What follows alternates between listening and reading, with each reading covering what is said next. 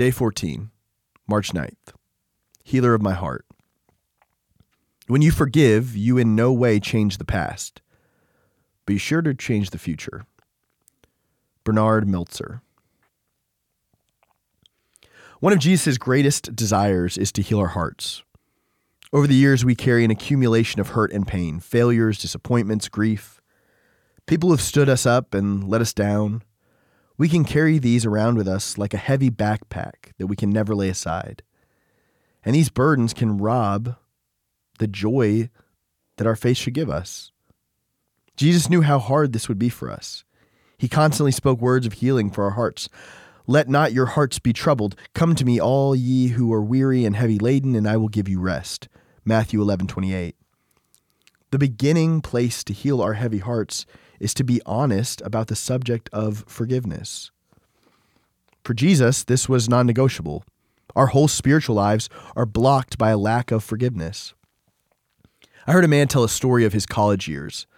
A classmate did something that hurt him. He was determined to get even, so he picked up a sticker burr that had fallen from a tree on campus and put it in his pocket. The burr was covered in sharp, porcupine like thorns. The plan was to carry the burr around until he saw the fellow who had wronged him. He wanted to throw it at him or rub it on his back. All day long, he kept the burr in his pocket, waiting for this chance. Every time he took a step, the burr dug into his leg. Every time he sat down, it hurt a little more.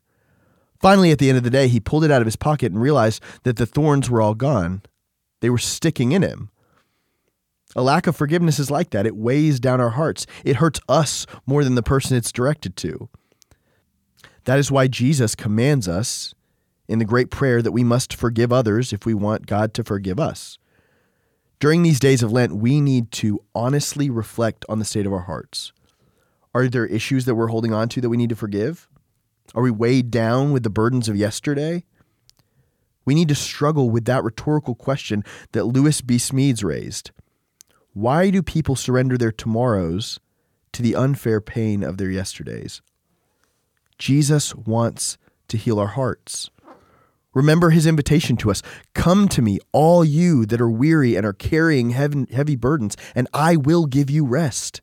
Take my yoke upon you and learn from me, for I am gentle and humble in heart, and you will find rest for your souls. For my yoke is easy and my burden is light. Matthew chapter 11, verses 28 through 30.